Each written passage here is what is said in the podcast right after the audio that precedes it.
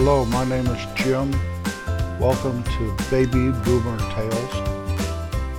You can find us at babyboomertales.com. Once you've arrived, there are links to our Facebook page, Apple Podcasts, Spotify, YouTube, and more. Thank you for riding along and sharing a little time together with me. When I was a kid, back in the mountains, summer would start on Memorial Day. Sky was blue, pretty nice and warm. School's out and the summer days are just starting.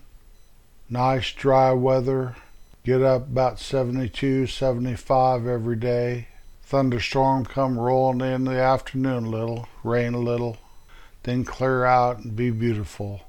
Nice, crisp summer evenings. Might have to squat a few mosquitoes, but it's beautiful and nice. Never had air conditioning in my house when I was growing up. Never had it in my car. First time I remember air conditioning was they built a 7-Eleven back in the early 80s there in the town I was raised in. And I'd go in there and you could definitely feel the air conditioning. Felt cold. It really wasn't necessary. Fall would start after Labor Day, and almost immediately we started getting frost, wipe out any flowers that were growing. Nights were actually cold, have to wear a pretty heavy jacket. You always knew when it was fall because school started and the fair starts, run for about a week up there, and then they'd have hunting season. All these thousands and thousands of orange clad people come trying to bag themselves a mule deer or an elk. The aspens would turn golden way early, probably the 1st of October, maybe a little earlier, and the mountains and the hills would be streaming gold, as beautiful a sight as a person can ever see. The road through the park usually closes sometime late September, and the days get colder and colder. Falls are beautiful up there, and they lasted till Halloween. On November 1st, winter always started there. Start getting lots of snow, but it clear off and be nice and have little Indian summer once in a while. But it get colder and colder, get more and more snows right through Christmas. My grandma always said the coldest week of the year was always around Christmas, but I always disagreed.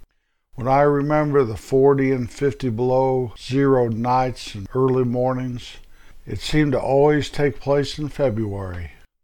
By that time, winter was starting to really drag on, snow up to your armpits, and too cold to really enjoy anything.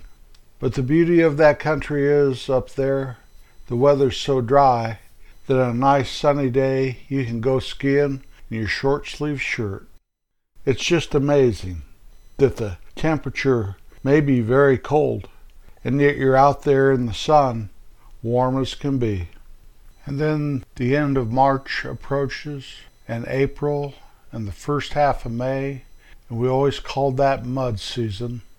While the rest of the world have flowers and blooming trees, everywhere you step there, you be stepping in a cold puddle or a muddy bog.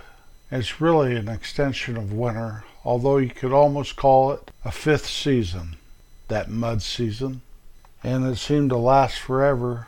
A lot of folks have chosen to leave that country for a couple months and try to avoid that at all costs. For where the rest of the world is enjoying nice spring weather, all you see is dirty snow and mud and gray skies.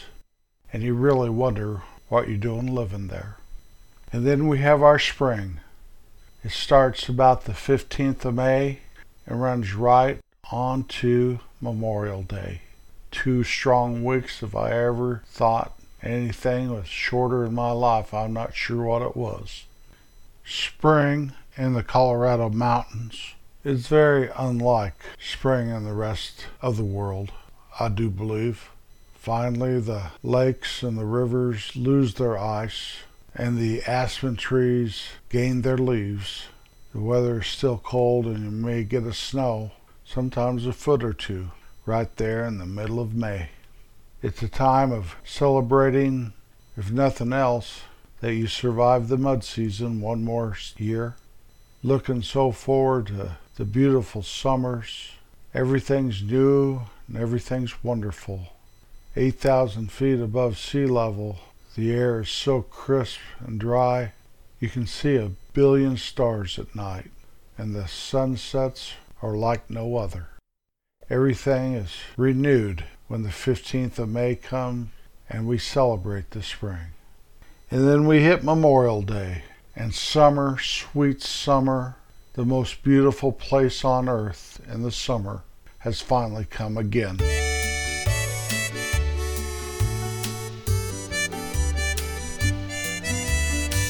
Now for a new segment called How Do They Make That?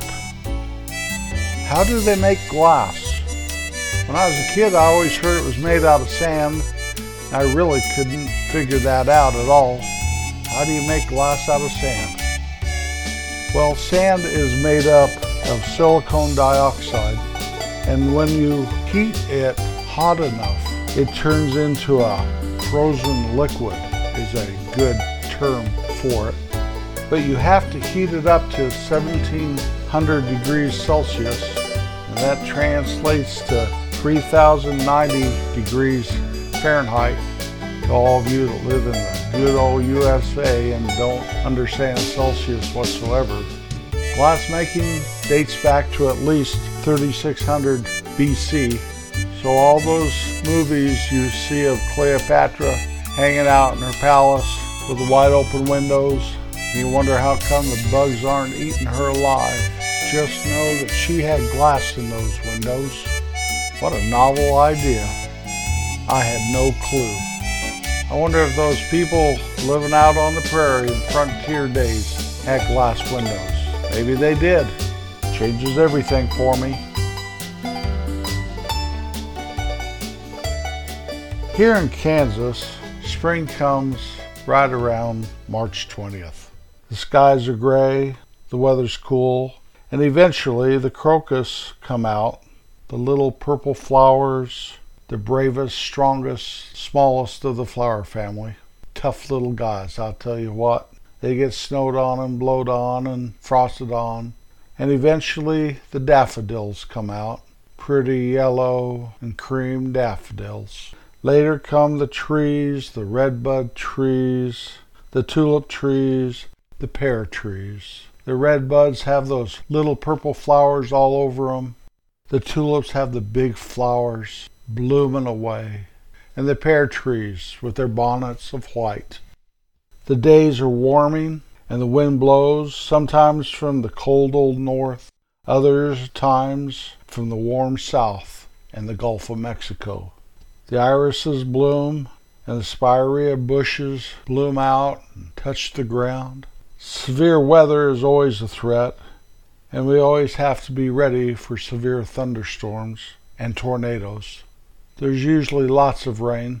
I've seen it rain nine inches, all at one sitting in several hours. It's like someone's pouring a bucket of water over your house. But those thunderstorms with the thunder rolling and rolling and shaking your house are very fantastic. You just hope the hail doesn't come and wipe out everything standing. The grass grows fast, and all of a sudden you're mowing grass a couple times a week. When the middle of May shows up, you probably already have your air conditioner on, trying to get the humidity out of the house if nothing else. Spring is a beautiful time in the Midwest, but right around the corner is good old summer. When I moved to Northeast Kansas 33 years ago, people would ask me, How could you ever leave the beauty of the Colorado mountains? I would always say without hesitation, because they had nine months of winter. And here we have all four seasons. Well, that was a little bit inaccurate by my little timetable I gave you today. First of November through mid May is only six and a half months of winter. That includes mud season, but I cannot put that on onto spring. As glorious and wonderful as winter is, it is very long, and I have to tack that mud season onto the end of winter. Then we have three months of summer between Memorial Day and Labor Day, and it is indeed the best place I know to spend the summer. And we have two months of fall between Labor Day and Halloween, and fall is very pretty. And you can get some wintry weather, but you can also get some very, very nice, beautiful times to celebrate the fall.